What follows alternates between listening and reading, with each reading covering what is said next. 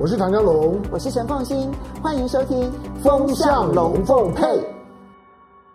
风向龙凤配，我是唐家龙，我是陈凤欣，我带风向，我来跟风向，以免你晕头转向。今天呢，我们是要告诉大家，有一个风向真的很值得观察，但是怎么搞的，大家都好像是已经放弃了去关心这些事情。最近其实军事新闻非常的多，比我们想象中的还来得多。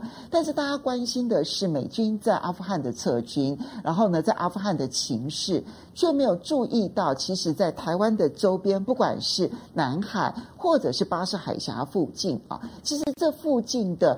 军事演习特别的多，同时这里面所释放出来的讯息，恐怕远比过去想象的火药味要来的浓厚。只是台湾人似乎已经麻木了啊。嗯、那么我们今天呢，找到了专家来好好的解读。今天在我们现场的，那就是帅化名帅将军，帅将军，主持人好，各位观众大家好。国防管理学院的前院长啊，其实当初几乎所有的这一些。战略战术规划，还有包括了跟美军的一些协调，大概帅将军呢都是亲临现场的哈，所以呢，我们今天让帅将军呢好好的解析，真的不是只有看热闹，更重要的是看门道，就是今天这一集了。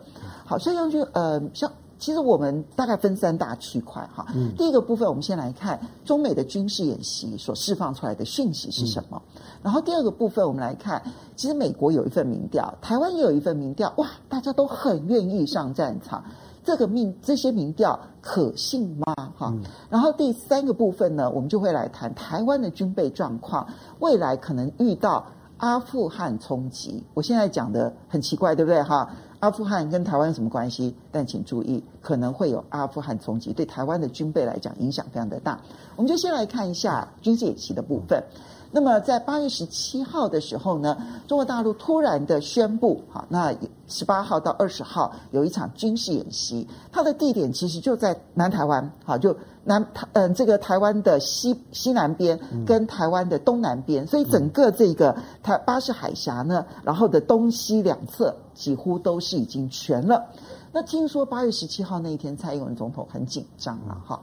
那紧接着我们再来往后看的是这个嗯实弹抢滩，它的七三集团非常高调的演训，因为七三集团军呢，他如果从台湾的军事角度来讲的话，他几乎是正冲着台湾而来的，他是台湾的当面部队，好，所以就在金门对面。所以帅将军这两件，其实它是一件事情，就是八月十八号、二十号的演训，你怎么去看待？这个最近演训很频繁嘛，我们先把演训的性质做一个定义了哈。美国在南海演习时叫做拉帮结派，嗯啊，八国联军海军都来，表示说我抗中啊，不止我光我美国一个国家，嗯，什么国家的军舰都来了，但是叫做虚而不实的了，因为来的数量跟质量啊，都只是说撑个场面而已了，那是对南海主权，他那个军演呢。也对越南呢这些中南半岛的国家有一个啊，我美军有保护南海的能力，这是他宣示的目的。嗯，老共这次演习跟以前不太一样，因为以前老共的军演，你我们看这个他的军演啊，有军机的，嗯啊，军机里面有复合的，有这个机那个机搭配的联合的，海空的。那以前的演习区都在巴士海峡东南嘛。现在跑到东部来，嗯，跑东部来什么？表示我有在东部掀起一个军事作战的能力，嗯，而且这个地方他来军演，对水文啊，对地形呢，都有一个熟悉的，就绕到我们的后院，就绕到我们后院。所以以前呃，国军的这个防卫主要就靠中央山脉做一个屏障。西部啊是暴露在敌人的威胁之下，东部相对比较安全，所以东部有嘉山机场，有有有台东机场，很多的建设。现在问题出来了，就是说航母人家说了，航母的舰队或者它的登陆舰都可以在东部海面做一个威胁。虽然在我们陆军的讲法，这个大部队、地面部队在东部登陆啊，受到中央山脉的限制，但是它的牵制作用还是有的。嗯，那东部的对我们的威胁是什么呢？台湾唯一跟太平洋跟后勤补给、粮食输送、战略物资的进口，靠苏澳、花莲。苏澳港，那是我们后门，那是一个安全通道，天然气了、石油了、呃五谷杂粮了，你都是靠这个武器了。所以这个地方东部给你断了，就像我们以前兵法讲，抄你的后路，断你的粮草。他用围困的方式也可以。嗯，他如果在那个演训搞久了不走的话，就跟古巴事件，美国说我禁止你进去，统统要检查，那就是围困台湾的战略。因为我们现在进出口其实主要当然是西部的港口，对。但是，一旦发生了包围或者是战战争的时候，其实西部港口几乎没有办法用，也没有任何人会从台湾海峡过来。但是这个时候，如果连东部的海岸，包括了东部的港口都不能用的时候，那就等于是一个是一个完全断绝的一个状态。因为当年刘和谦总长的时候，为什么要积极开发东部的海港？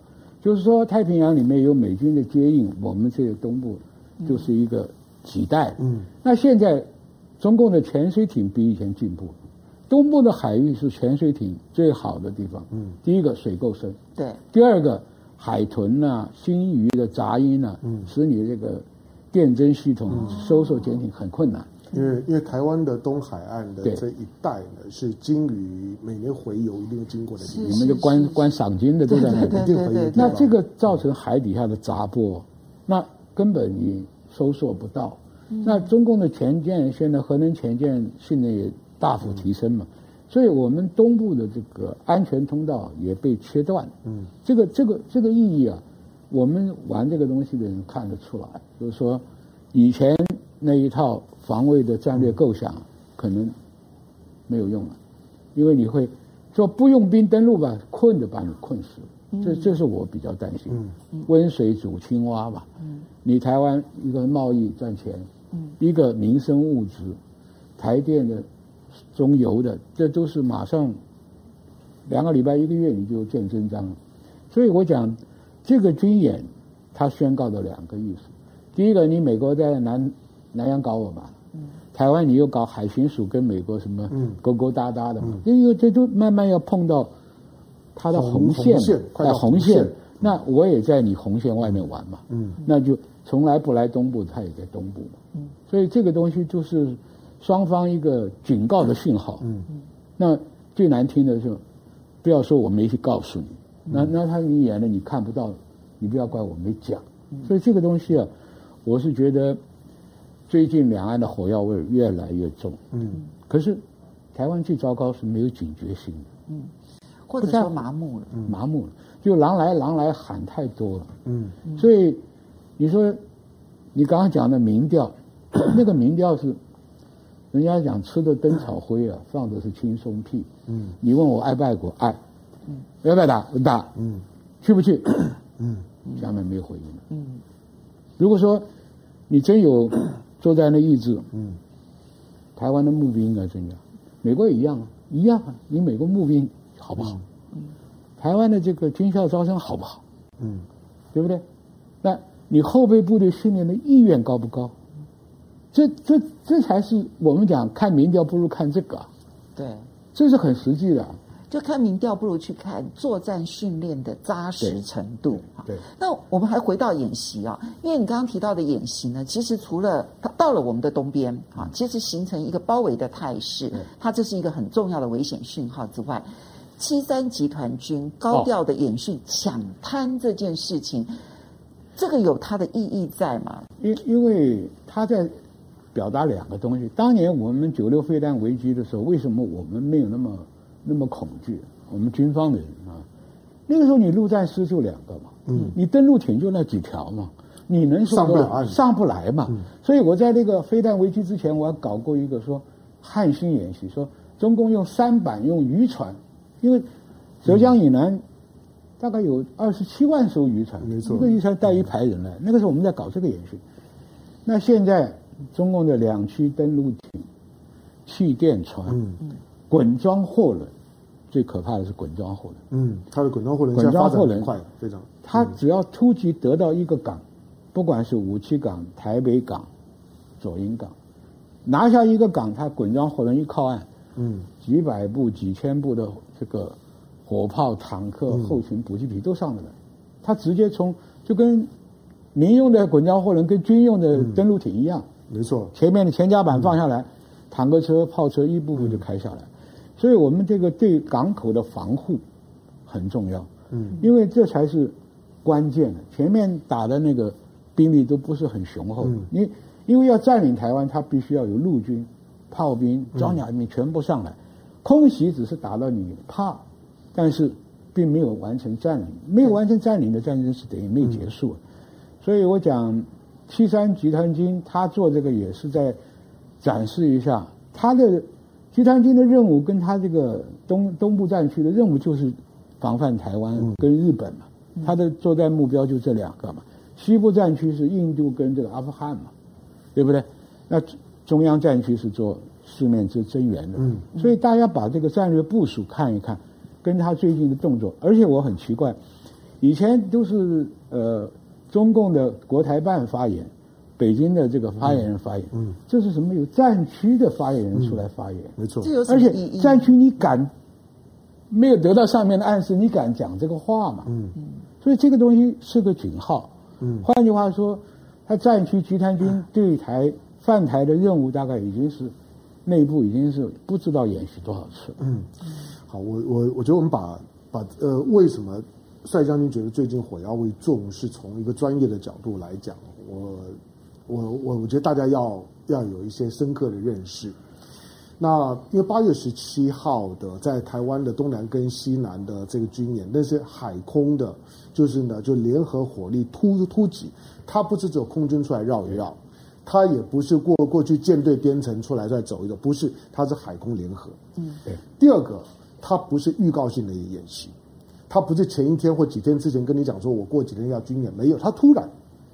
第三个，他从晚上就就开始，嗯，他从凌晨，所以那那那一天为什么很紧张？因为凌晨的时候呢，突然间呢，南南部包括我们的几个空空军基地，突然间大规模的起降，那个住过机场旁边都知道，那个就觉得哎，有有有有事情。嗯，他是半夜凌晨呢就就就开始，那个当然会给你很大的精神压迫感。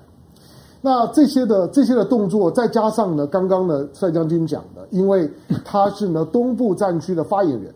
他对外解释我为什么这样做，因为美台的勾连，所以我这样做。那他会说，那到底勾连了什么？最近到底勾连了什么？因为你八月十七号凌晨开始的军演，八月十六号美国的侦察机特别到了宁波外海呢，去去去警告你说，我我觉得你想要干要干什么？他到宁波外海二十海里，前一天呢是喀布尔呢，就是呢就是呢塔利班进城，那都是连续三天的事情。如果再前一天，那就是刚刚帅将军讲的，就是美台之间高调的所谓的海巡联联演。美国最近在台湾、在越南都在玩玩这一套了。可是我在想一件事情，就是说，今天我如果在南部、东南跟西南进行的所谓海空联合突击，都会让当天晚上台湾的，就是说呢，所有的安全系统警报声大作。那呢，这个包括呢，横横横山指指挥所都很紧张，蔡英文呢都很紧张。那如果我下次演习，我说我这次是在南部跟东南，东南跟西南，我下次如果是在台湾的东北跟西北呢？对，就在你家门口，你根本连觉都不用不用睡了。蔡英文大概就是真的准准备要进横横山指指挥所了。那。这种的压迫性的越来越靠近，而且规模越来越大，而且战争演训的内容越来越具体，它已经不是出来飞一飞，它已经是一个准作战的一个一个备战的状状态。这种情况会继续恶化吗？会，因为演习不是各位想象中间拉出来就就就就就这个，通常我们国国军的经验也是一样，演习部队要先训练，要要到到达位置。然后调配基建、协调开会，那个是很繁复的。但是他突突然然晚上就拉出来的时候，嗯、就是说他一切的作战准备已经很娴熟了。嗯、就要不然因为演习自己有伤亡的啊，嗯、演习自己有伤亡的，嗯、搞不好靶机被自己打下来了，对船舰会互撞的。这演习状况很多、啊。嗯，所以我讲这个是一个警讯。他他将来作战地点不一定是厦门的。嗯，你知道吧？他整个东部战区就是你讲的，南部先给你搞一下，下次在东北海岸给你搞一下，嗯、对啊，那就逮举大条了，嗯，那个事情就大了。因为我我我们在台北啊，我们不太能够感觉到屏东的紧张，对。但是我下我这次在高雄港的外外面，在屏东的九九鹏的外面，离嘉山基地、台南基地不远。我下次如果我举例，我我就在你苏澳苏澳港的外外外面。嗯我如果就在你基隆港的外面，台台北台北就会觉得哇，那种兵临城下的感觉。你不要认为他不会做，因为都是东部战区。理论上，东部战区呢负负责北台湾的防卫的工作，南部战区负责南台湾的。可是这一次呢，海空军呢都都都是东东部战区那边那边做那边出来的。他当然连带的影响，我我在我在看到八二三，大家都在包括金门都在骂蔡英文说，你为什么八二三不不不来？他就才刚军演成这个样的样子，没有美国人陪我怎么敢来？我我我记得八二三的时候，因为帅帅将军你们其实也在也在推一个推一个计划，叫做叫做叫做和平岛，金门的和平岛这些计划。这个为什么为为什么在这个时候你们你们觉得金门应该要要有一点比较中性化跟中立化的表达？因为金门这个角色，我们我们陆军参与的最多，嗯啊，从。以前炮战，嗯，我去当排长、连长是单打双不打，当然我当旅长还在打，就是说，以前是战地，哇，你知道吗？你你在当旅长的时候还在打，哇，就快停了了，还在打。那个时候你记不记得美军顾问一再跟老蒋说：“你干嘛守金门？没错，放弃金门。你在人家厦门湾包围之内，对不对？你看八二三炮战，这个人家的炮兵是整个把你包围。老蒋的想法不是。”我的国军要有战场经验，嗯，也宣示我反攻大陆的计划。所以我们在金门的时候，还有做准备求渡过去的，嗯，有做小舢板过去的，有这个登陆艇过去的，每年演的，嗯。那国光计划放弃以后，还在这样搞，为什么？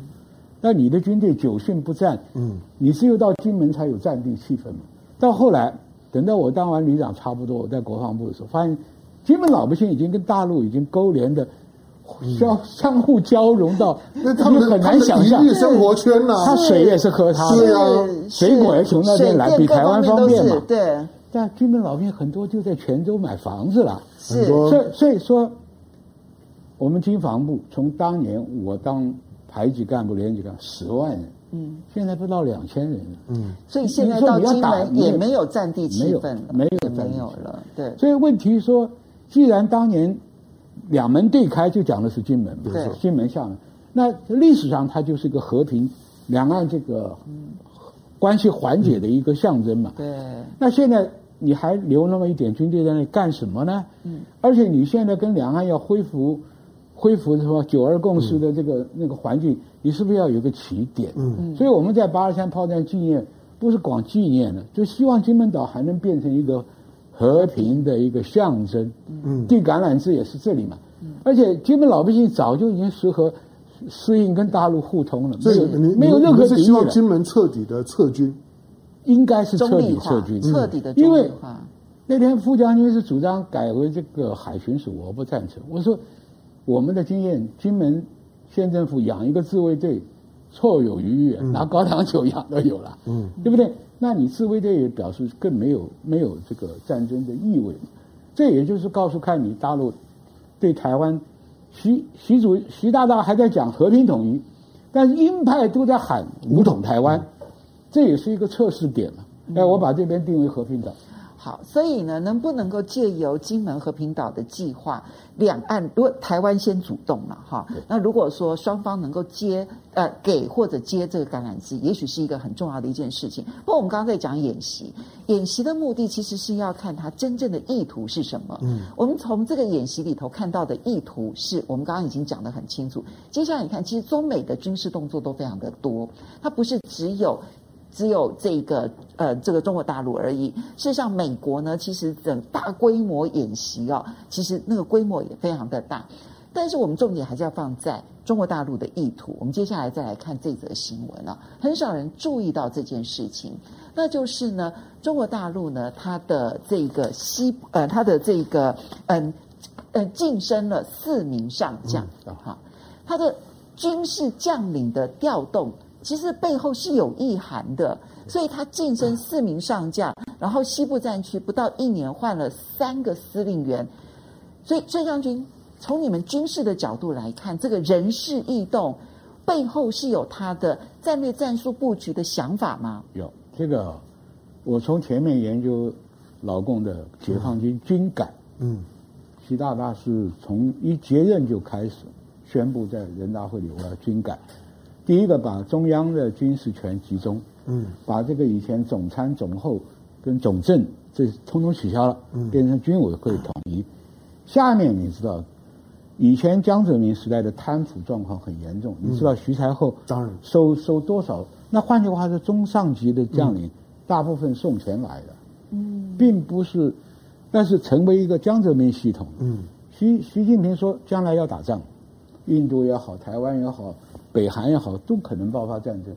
他选的几个上将都是当年打越战的时候的一个、嗯、一个干部。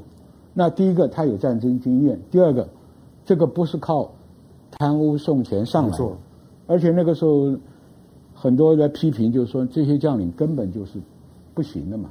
所以他换上来，他有含义的，嗯。西部战区就是他对阿富汗的状况，嗯、对印度的状况，他一定要，哎，天高皇帝远，我、嗯、我要掌握的。哦，最近西部战区动作很多，多很多，所以他换一个。第二个，你注意看没有？他中间还有一个搞资讯作战的，嗯，这个很少人去、嗯、去想，因为早在我当管院院长以前，我就想，以后战争都是电脑操控，嗯，对，不叫战争艺术，叫战场管理的问题。嗯。上千门火炮，不同种的哦，飞弹、坦克、舰炮、空军，我们人力是已经没办法操控了。美国玩了这个联合作战玩了这么多年，他算是领先大国。第二个急起直追的是解放军，嗯，所以你看每次军演的镜头里面都是那个键盘在那里操作，嗯，那这个东西有优点，但是也有缺点。如果说我的骇客也好，我的这个。电子作战能力也好，把你美军的这个，嗯，这个指挥链就是 C4ISR 这个系统给你瘫痪掉哈，嗨进去，让你中毒一下，战争就结束了。战争就结束了，这个时候完全失控，lost control。所以这个姓具的这个上将就是专门做这个事。没有错，具前生。哎，具前生这个上将就是代表老共很重视这个，他没有实战经验，他没有实战，他他跟另外三个打过越战不一样。他就是完全是那叫什么西安的西安的这个就是说呢通通讯的这个学校呢毕业的，嗯、那他是现在以这方面的专业资讯的专长晋升上将。对，他叫做战略支援部队司令员。他就是支援你八方来仗，嗯、我这个电子作战的部队就出去了。嗯，他就叫电子作战部队，嗯、能够阻挡敌人的或者干扰敌人。所以很早以前我在几年。七八年前我就讲，嗯，台湾不是每天都在喊非对称作战，嗯，非对称作战，台湾最早就应该发展骇客这个作战，嗯，因为台湾有这个条件嘛，嗯，你电子科技的人才很多嘛，嗯，对不对？嗯，那要不然台积电这些都是这一类的嘛。但蔡英文也说要发展呢，那你看唐凤嘛，唐凤应该去当我们的战区里面的战区司令员、副司令员，没有好好投资，嗯。嗯，这个东西啊。战场上已经是不是冷兵器的这种体力肉搏，也不是火炮的对轰，将来这个指挥链的掌握，跟战场的控制，这才是非对称作战里面最重要的东西。嗯，我看我们在这方面投资也好，努力也好不够。好，我们先回应几位网友的留言呢。YCZ 说沙盘这种消息啊，其实都是用来吓人的，真的要武统根本不会让你知道。当然，呃，我同意，就是真的要武统不会让我们知道。但是沙盘是可以，刚刚帅将军啊那种很专业的分析，你可以看出来他的能力以及他的意图展现。这两件事情，从他的演习以及他的人事调动，都是可以看得出来的啊。然后这个嗯，Billy Chang 他说说的太对了，台湾根本没有警惕性，敌后作战，挑起台湾内部仇恨矛盾，街头血拼，还不用到水厂去下毒，地铁恐攻，电塔破坏，台湾大概就垮了这样子哈。然后 T 先生说，武统应该不需要打金门吧？所以那打金门干嘛呢？所以刚刚帅将军他们才会有一批这个退役的将领。你希望能够推动金门中立化，嗯，好，那尽可能的是无战备化，对不对？好，希望用这样的方式来诉求和平，这样子。然后这个 Patriot By 他说：“哦，将军讲实话好有趣哦。嗯” 然后蔡英文的脑洞是看不到、听不到，那就不存在。爱美国爸爸爱台湾，哈。那 Ben H 问台湾能防多少次、多长这时间？好。那我们刚刚提到这边有提到美国爸爸，好，我们就来谈美国爸爸的问题哈。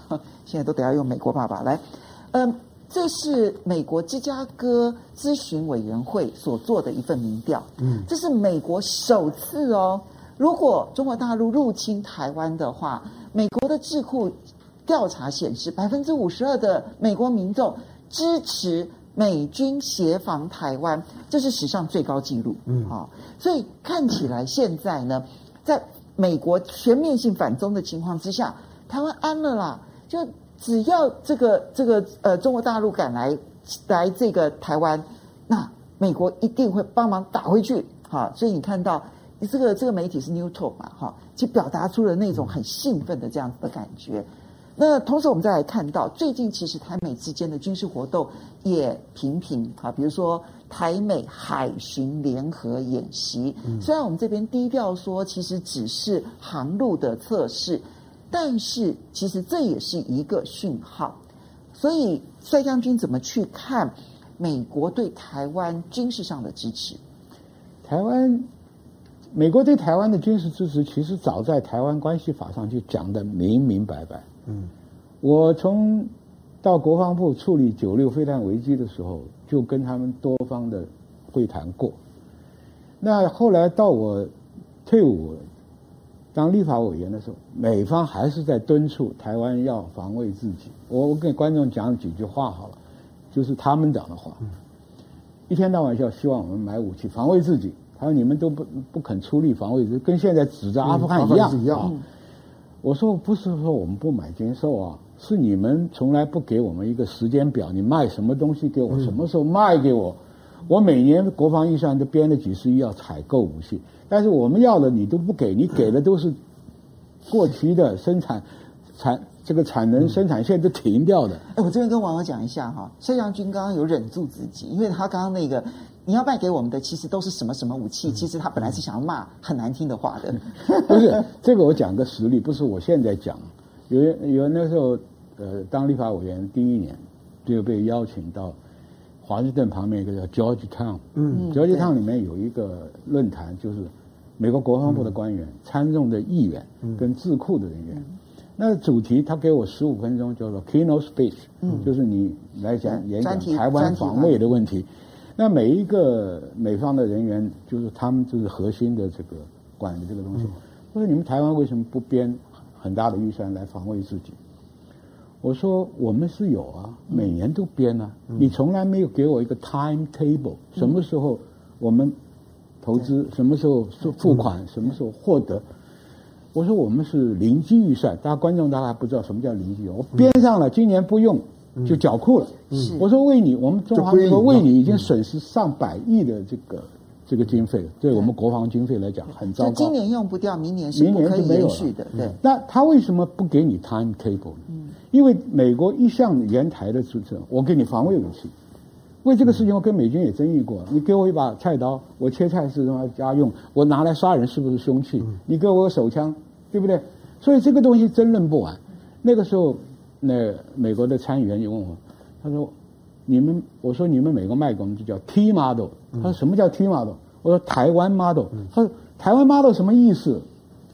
我说 You cut off some function，你你减掉我们很多功能，卖一个卖一个不堪用的东西，嗯，like a garbage，我这个话都讲了，嗯，你知道后来又过期，然后又砍掉很多的功能，哎，功能，你像那个时候买的那个我们的坦克车里面本来有镭射的。这个自动转向，然后微调的，他把那个东西切掉，减配。卖给我们为什么呢？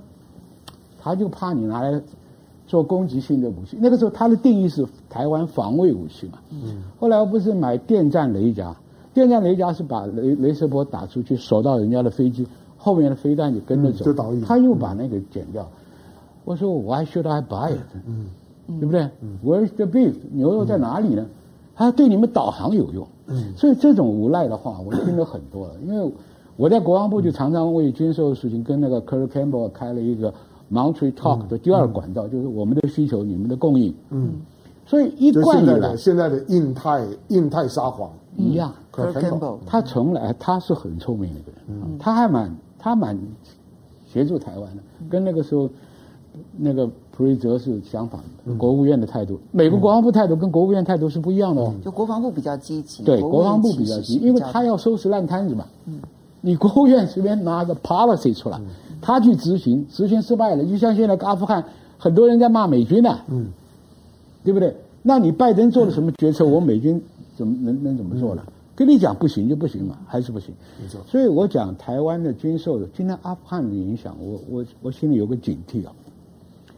阿富汗美军走了，留了几百辆坦克，嗯，几百辆的悍马，嗯，黑鹰，凡是带不走的都留下来。对，嗯。那美军有两个想法，那你台湾如果防卫不住，我给你的好东西是不是也就被老共拿走了？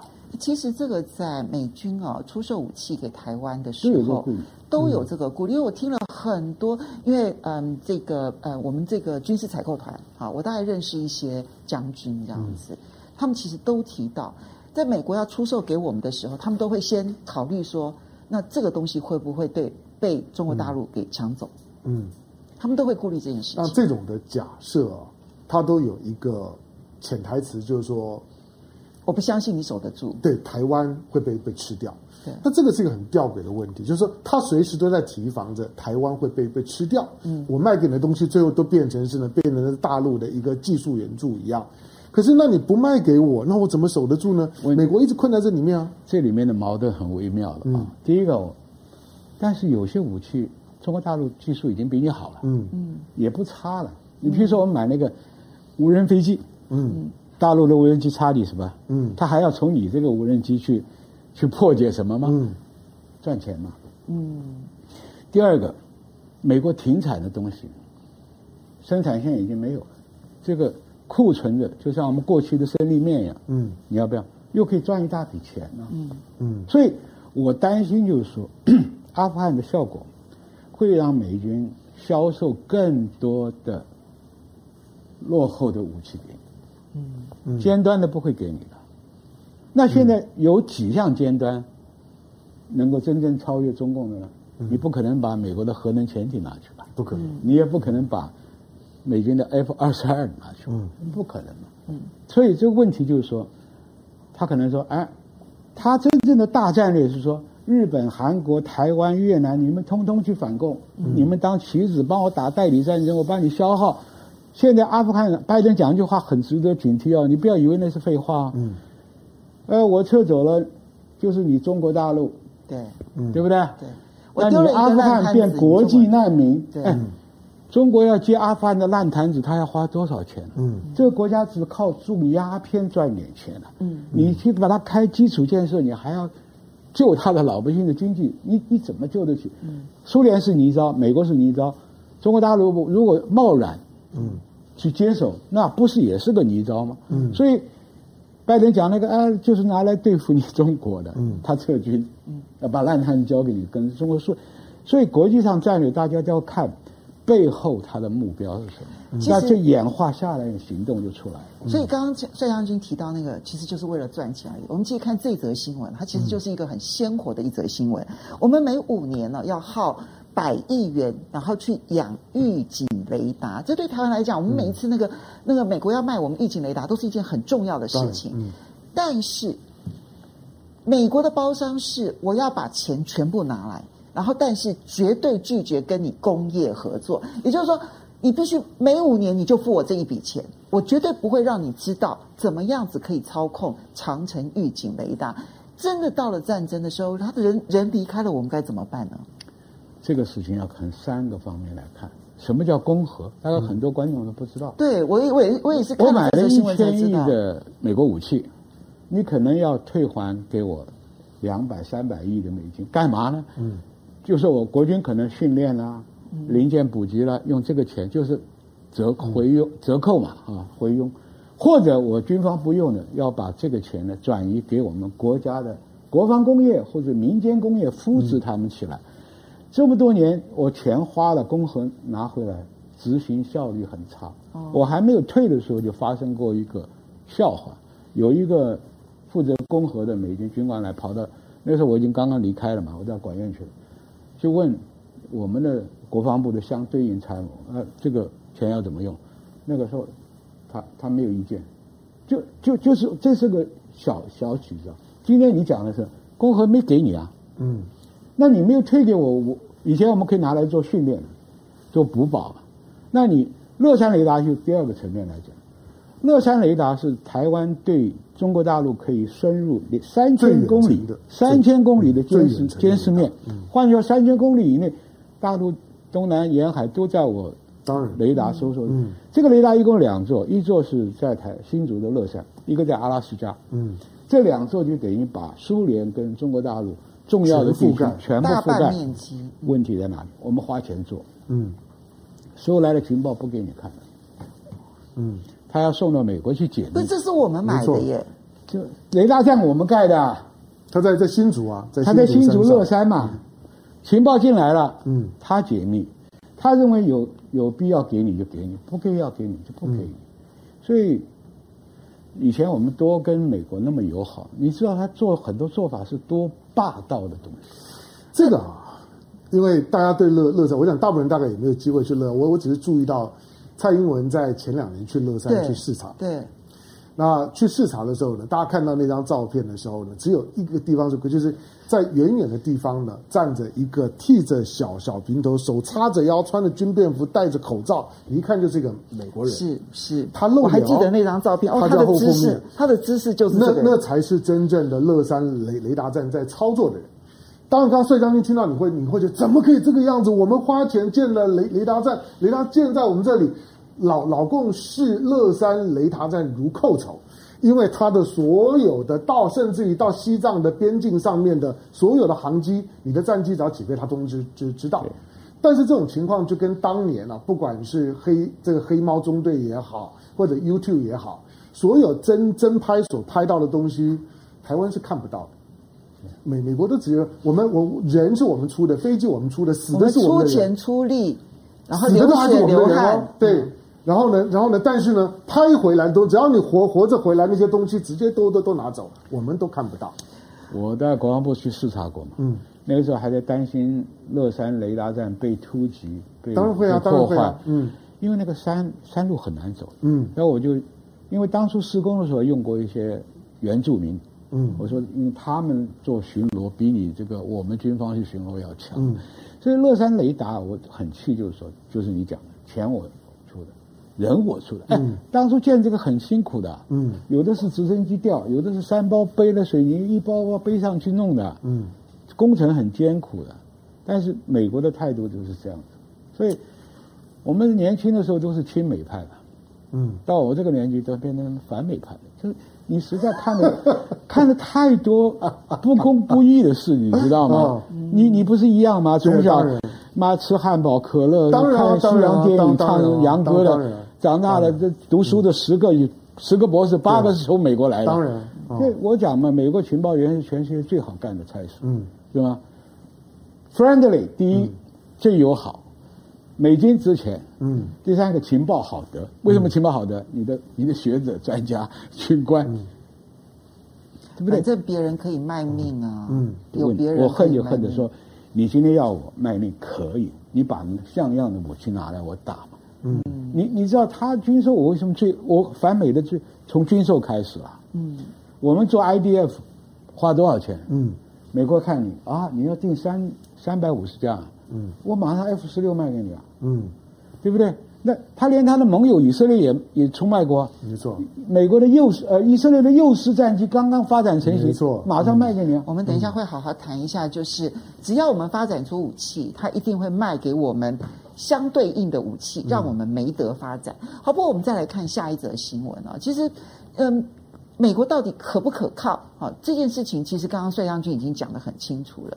但是台湾呢，就是高度的依赖美国，所以我们看到这个《Financial Times》啊，嗯，那《伦敦金融时报》这位席嘉玲哈，他是嗯驻台记者哈，那 Catherine Hill，他呢就忍不住。就就骂台湾这样子啊，说我们坚信美国爹，诶，他的标题直接就是直接叫做 Daddy America 呢，我就直接讲说是美国老爸哈。嗯、那我们自己呢，都对于防范防防范这件事情呢，其实是毫无警觉。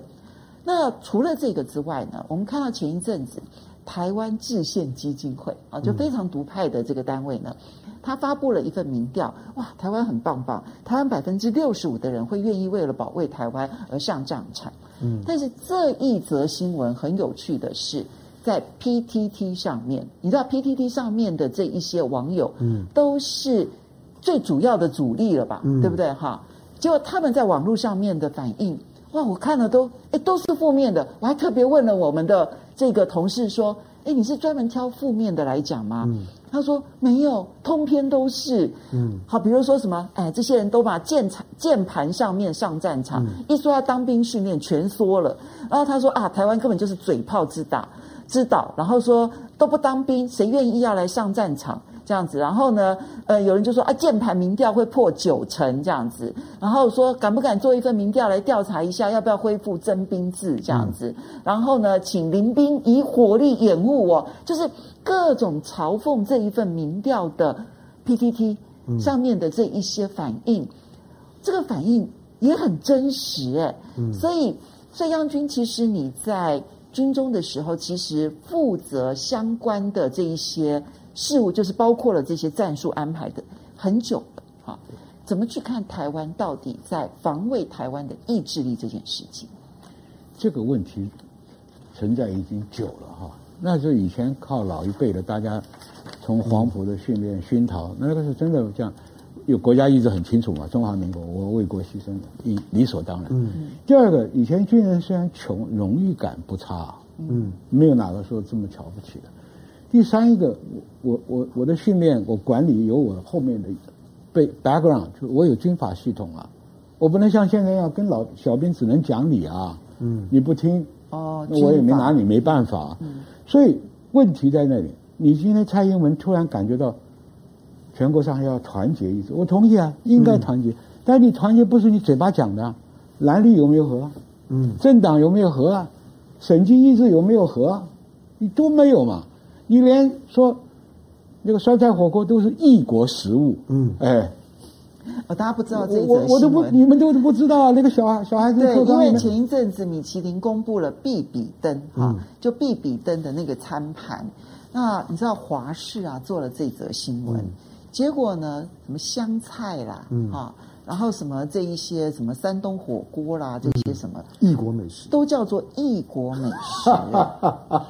所以所以说你这个台独你要有本事，宪法通过，全民同意，对不对？我不惜一战，那也可以啊。我为台湾共和国而战嘛。嗯。问题你都不做，就在那里拼命。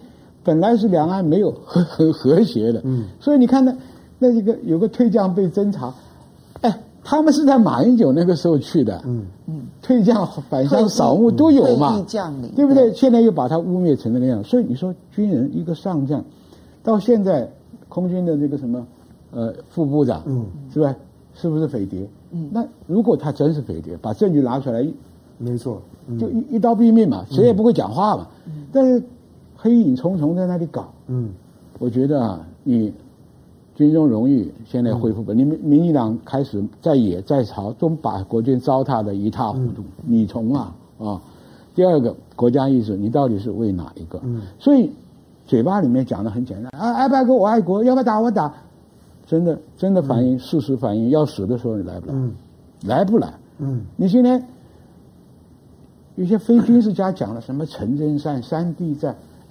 哎，我在特种部队中央山脉走过二十几天了。嗯。山地战你讲的那么容易啊？嗯，城镇战，车臣那种有百年仇恨、杀妻夺妇之恨，嗯、那他给你打巷战，巷战很难打的，因为军队前面鲁长、班长、排长压在那里，你后退。以前军法重施，嗯、以前国共内战是刘一章一人退三个三个人一起枪毙的，所以巷战，除非说我跟你虽然有深仇大恨，像德苏。德国人杀苏联的俘虏，苏联的斯大林格勒打的，他打得很惨烈。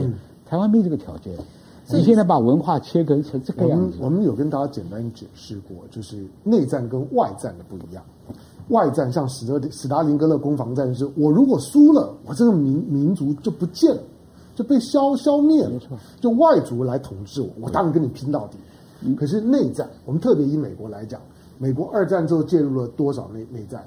严格讲，你仔细看，他没有赢过一场。对，他进入过这么多国家，没有赢过一场。第二个，每个内战的结果，他支持的那一方的领袖，最后都逃亡，没有一个呢是留在自己国内拼到呢最后一枪一弹，拿扫把拼到底，从来没有发生过。那刚帅将军讲说，过去你们当兵的时候，你们有拼到，因为你们有一个念头，你们要反攻大大陆啊。对，从换句话说，你你不只怕他呢来来来消灭你，你也想消灭他。对，没错。可是现在台湾并没有那个念头。那你讲到这种异国异国异国美食，你就看得出来那种的文化的现象。当然没有人进步往往里面问你，你台北，你光我光说台北，台北有有几几十家的五星级的饭店，每家饭店里面都有多少的餐厅？真的台菜只有两家。你知道，几乎全部都是异国美食。台湾在文化上面的的梳理，被他们定义为异国美食，没有错。就是你就就发现说，台湾台湾的那种的漂移的情况很。凤凤青常常问的，或刚刚帅将军也讲到，就是说，我们现在是征兵嘛？对，你征你现在是募募募募兵，你募兵都募不到好兵，很多人就不愿意去啊。我即使薪水很高，比我们过去服役时候好太多，好太多，结果都不愿意去。好吧，那你真的要打仗，那就征征兵嘛。你看你要不要改成征征？没有人敢啊。要征兵你做啊！嗯、我当初募兵法我写的啊，因为我们没有废除兵役制度，你知道吗？嗯，没有废除，只是为了那个时候人丁减少，嗯，出国欲望、就学就业的意愿很高，两个政党在抢选票，把原来征兵制的兵役制度缩短到一年，那回部队到部队里面不到一百天，嗯，因为你你你一年嘛入伍还有几个月，举光日去掉五十二天。啊，周休二日去掉一百一十四天，嗯、那个兵才接来没几天他就退了。那个那个征兵是做不下去的。嗯、所以征兵如果是一年十个月的兵也不用征了，不用征了。如果是一年的兵也不用征了。嗯、他没有扎扎实实两个月、两年以上的训练，那个兵是不用征的。嗯、那我们现在的情况不是啊？我们现在就只剩四个月了。你你想想看啊、哦，我在金门当旅长的时候，新兵我不敢派到海边站卫兵。嗯。你不要说他抓水鬼吧，我去查哨的会被他打死。嗯，紧张嘛，紧张了，怕。所以陆军是技术兵含量最低的。嗯，三军里面讲，他的一年半以上才能够成熟运用，我敢放出去。嗯，干什么任务？那现在你看，军部队机械化了，坦克车、装甲运兵车，没有步兵了。那连陆军都需要时间长了，你要不要募兵？嗯，对不对？而且你少子化嘛，你只有募兵，嗯、而且募兵待遇比以前好太多啊。当然，那为什么不来？嗯，而而且有有的很多，我一个朋友的女儿原来是女性军官，嗯、啊，退伍了，退伍后想想在社会上混混，她又回去了。嗯，为什么待遇好，工作轻松？真的真的待遇好。所以那你为什么为什么我们现在募不到？嗯、第二个，美国不是再三指敌我们后备动员部队？嗯，你有扎实做吗？如果说你真的说。体会到中共犯台的意愿那么高，嗯，你战场经营要不要做？嗯，你有没有看到林口台地有增加一个碉堡？嗯，我们金门守的就是靠坑道，嗯，我们是靠坑道，是是是，对不对？金门马祖其实呢，从这个国军一到之后呢，就立刻挖坑道，挖一堆的坑道，我都不知道挖了几年了呢，对不对？嗯，老共打赢韩战也是坑道，嗯。越共打赢也是坑道啊，嗯、这个叫战场经营嘛。嗯、那今天台湾风声恶劣这么强，嗯、我没看到一个什么战场经营的战备措施，嗯、也没看到后备动员部队真的拉到你要坐在那地点去演习一下。嗯，所以所以现在都是空话，所以键盘民调真的是空、嗯、空话嘛？你嗯。要有动作。我们现在都会嘲笑阿富汗。啊，其实我昨天看到这个《经济学人》上啊，他邀请了季辛吉啊，就是美国的前国务卿啊，他写了一篇文章，在那篇文章呢，我印象很深刻。他说：“不要嘲笑阿富汗人不打仗，嗯，错，阿富汗人他们为了他们自己的部族，因为我们知道他们阿富汗人其实分好多好多好多的部族，他们对他们自己的部族都是骁勇善战的。”数位的士兵，没错，所以他才能够打败英国啊，没错，他才能打败俄罗斯啊，呃，苏联啊，他才能够击退美国啊，所以他不是不作战。其实大家都忽略了，就是说他为什么跟印度之间有嫌隙？印度现在为为什么很边缘？因为早在俄罗斯、英国还没有来之前，被他修理的最惨的是印度。印度每次跟他打仗都都被他修修理。所以你就知道说，阿富汗人不是不打仗，嗯、相反的，他们骁勇善战。嗯，但是他们只打他们愿意打的仗。没错。现在问题就在这边，台湾人真的愿意打这个仗吗？嗯好，我们来回应几位网友的这个留言啊。呃，刀 member 他说，网军连高端都不敢打来打仗，好来。然后军队他说，你们讨论有用吗？阿富汗的军队都是美军装备击败的，然后一瞬间击败都是一瞬间的时间，对。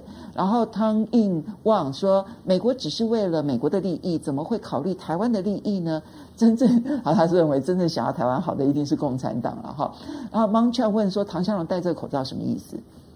这口罩什么意思？这口罩就就就口罩啊！等一下。唐湘龙的口罩呢，是陶晶莹设计的。陶晶莹的口罩，对，它是陶晶莹设计的口罩。这是陶晶莹设计的口罩，对，没有什么特别的意思。对对对对，它也内裤风。哪有？我觉得很漂亮。被你讲内裤风之后，我都我害我都不敢戴了。很多人说，好像呢是把把那个比基尼的戴在戴在戴里。没有，它上面有套。对对对，你看到的它的其实是变体的套了。对对对，好来，小龙虾说他想要买唐香龙的同款口口罩哈，那个是陶晶莹设计，在陶选物里头有。好来，再接下来看到一一一一一，一一一 一，好，OK。大陆看重的是台湾统一的政治意义跟地略地缘战略，而不是岛内有什么先进的技术。好，我这点我倒是同意的。好，就是说你从这里面知道它的意志力的来源。好，接下来我们再来看到的是，哎，呃。这个呃，Nicholas Wang 他说，哎，这些民调都是台湾给钱，然后呢，让美国专家做出来的。嗯、其实你从阿富汗这件事情，你也知道他的意愿随时在变动。二十年前，美国是跨党派的支持要进军阿富汗，嗯，那时候所有提出来的警告，美国民众没有人想要听进去，嗯，但二十年后，他们现在是跨党派的希望一定要撤军，嗯，所以。其实常常是跟他们需要付出多少成本是有关系的。接下来我们其实就要请教帅将军的，我们来看就是我们买的武器。嗯，蔡总统说单凭一党一派是没有办法抵御外侮，我觉得他这个说的是对的。嗯，但问题是，他心里头真的有心要团结全台湾吗？另外一个，我们来看的是武器的投资。现在他去中科院，哈，说要这个嗯举债两千亿台币来增产飞弹，对，特别预算哦，两千亿哦。其实从台湾的预算的角度来讲是不少的。嗯，这个这个军事投资如何看待？两千亿啊，在我们平民老百姓听是天文数字。嗯。你把它折合成美金呢？买没没多少钱，没多少钱。一架 F 二十二，一架 F 三十五就几亿美金了。你算一算，所以当然它这个投资是应该。为什么？问题是武器这个东西，一个是值，一个是量。嗯，你有多少的数量？嗯，你现在布置到东部那个只有二十几枚啊。你是说我们生产完了飞弹之后，所以这个东部真的该大力投资，但是。军火这个东西啊，是一个消耗品。嗯，没有一个国家发展经济发展的国家愿意投资那么大的，除非你有更大的企图心。嗯，那我讲一讲我们经受的痛苦经验。当初我记得。最近你们今天报上都看到四条巨德舰，对，嗯，哎，这这这庞然大物，大家大家可以看一下这则新闻，汉光九月中要登场，然后这个时候呢，海上四艘巨德舰，哇，同框。我我把巨德舰来龙去脉跟你讲，巨德舰是美国跟伊朗还没有破裂之前，嗯，替伊朗制造了四条，嗯。提克康德拉基号级的这个美军的巡洋舰的规格做了四条，那是一九七九年以前的事情，很久了，很久。然后呢，伊朗跟他闹翻了，这个船不卖了，又封起来了，封起来在美国封存，有封存，封存。封存那个时候，呃，我们海军真的很惨了，买那个船已经很贵啊。封存车封也是很贵啊，没错，没错，自己带着人去刷黄油弄掉，打铁锈，这样把它弄回来。他都是用油啊，对，嗯，大量的油。那那个时候，呃，这个案很早，我在国防部当作战处长执行官的时候，就跟费洪泰、呃费洪波这都商量过。那个时候海军有两派意见，一个大而不当，我买它干什么？对吧？它万吨啊，万吨！你听我讲啊，那个时候，但是它不是很先进的，不是神盾级的，没错。好，嗯，那个时候另外一个说，另外一派的说法说，我们的成功号啊，小的派里级啊，这个都是三四千吨而已，都是刺猬型的防空，短距离的防空，都是小船，小船是因为装不了大的防空飞弹嘛，雷达也装不大，所以呢，我们不能出海作战，只能在沿岸，因为它没有防空网嘛。就靠沿岸的陆基防空网掩护它。买了基德号有个好处，它标二啊射程高一点，嗯，它这个老母鸡带小鸡啊可以出去做。这是我当立法委员的时候，海军参谋长来跟我游说，就这个预算要他过。当然，船大一点有好处，我可以改装，我可以加装。嗯，你像我们以前那个拉法叶号上面，想做一点大一点的雷达，装不上去，没有办法，因为三三千多，哎，你这个吨位小嘛。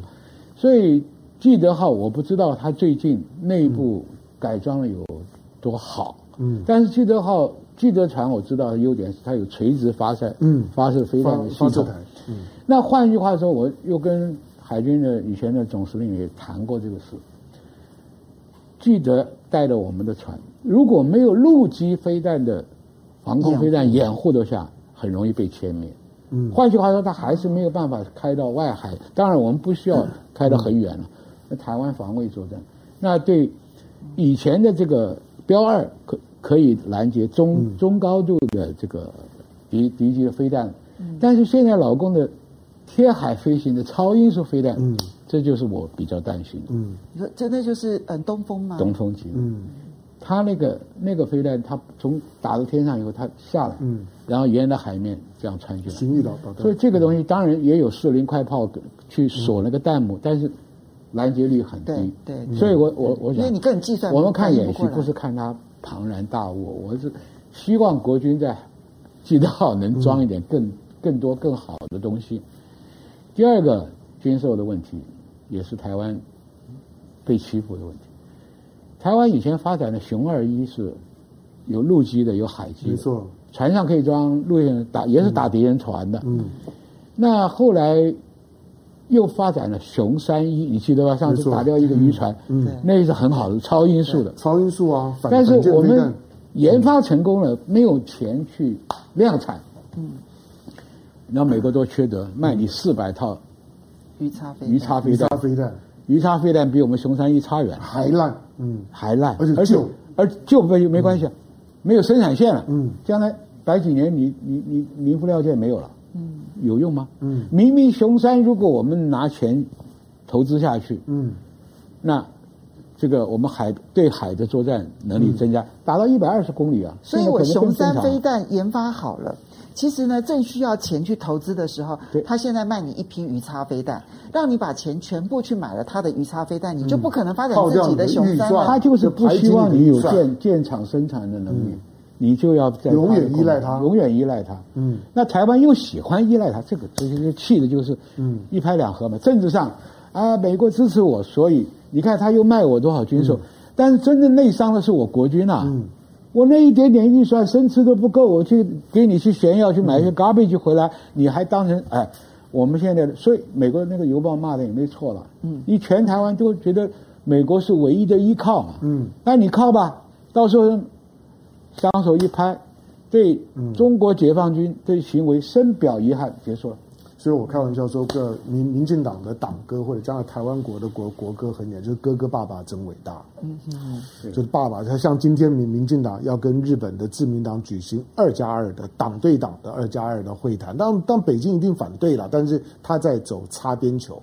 那你每天呢，就是抱抱着美美国爸爸，然后他依赖呢日本哥哥，但是大家都有大家算计。刚刚帅良您讲的就是，他就是要你依赖我。其实美国在全球的第三世界国家操作都一样，他参与内战不会深度的参与，他绝对不会打到。你想，今天就算他来挺台湾，能挺到怎么样的地步？台湾就在这个地方，你又搬搬不走。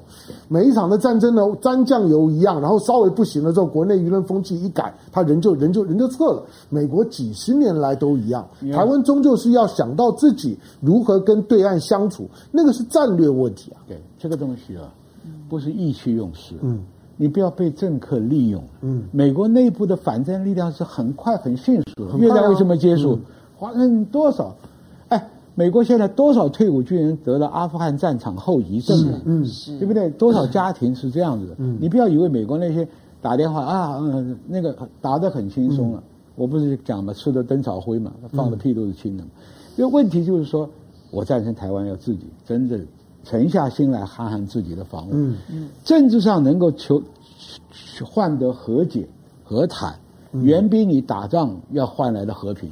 你打仗换不来和平嘛？不过我觉得帅将军讲了很多很重的话，让大家能够去理解。我们现在依赖的美国，其实我们常常很多军购是政治军购，嗯，我们其实买的就是那个政治保护感而已，嗯，啊，那个感觉到底实不实在？不是保护费，就保护感觉而已。嗯，但是实际上面对于你强化战力这件事情有没有帮助？我想刚刚其实帅将军讲举的几个例子，你就会发现，它不但没有帮助，其实很。多时候，他反而伤害了你发展军事的这些战备能力。嗯，嗯我觉得这一点真的是要让他。我我们最后回应几位网友的这个留言啊，这个两两栖类观察家他说，台湾快赶上大陆一九七零年的军力还是不错的。啊，这是反讽。好，谢谢。好，OK。好，开、嗯、Z 他说这些船二十年前就应该退役了，结果现在呢拉出来，然后说这是海上长城哈。